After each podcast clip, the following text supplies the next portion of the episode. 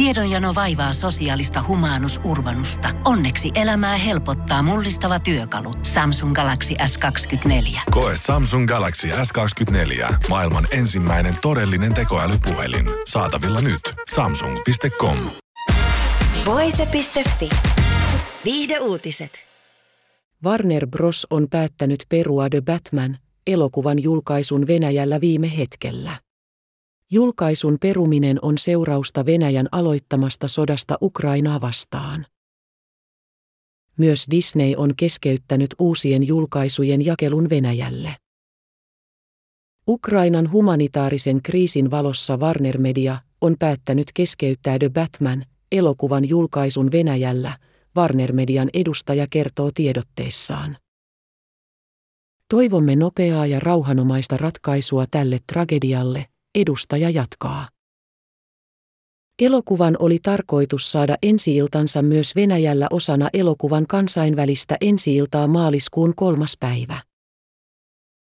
The Hollywood Reporter julkaisun mukaan päätös elokuvan julkaisun peruuttamisesta tapahtui viime hetkillä. Vielä sunnuntai-iltana Warner Media oli aikeissa julkaista elokuvan Venäjällä. Disney päätti ensimmäisenä lakkauttaa elokuviensa jakelun Venäjällä. Disney oli ensimmäinen suurista Hollywoodin tuotantoyhtiöistä, joka päätti jäädyttää tulevien elokuviensa julkaisun Venäjällä. Pian Disneyn ilmoituksen jälkeen Motion Picture Association, eli yhdysvaltalaisten suurten elokuvayhtiöiden etujärjestö, otti kantaa tapahtumiin.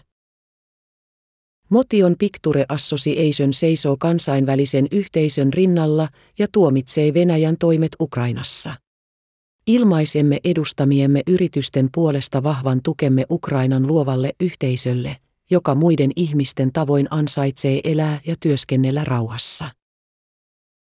Myös Sony seurasi muiden tuotantoyhtiöiden jalanjäljissä, eikä täten toistaiseksi julkaise tulevaa Morbius-elokuvaansa Venäjällä.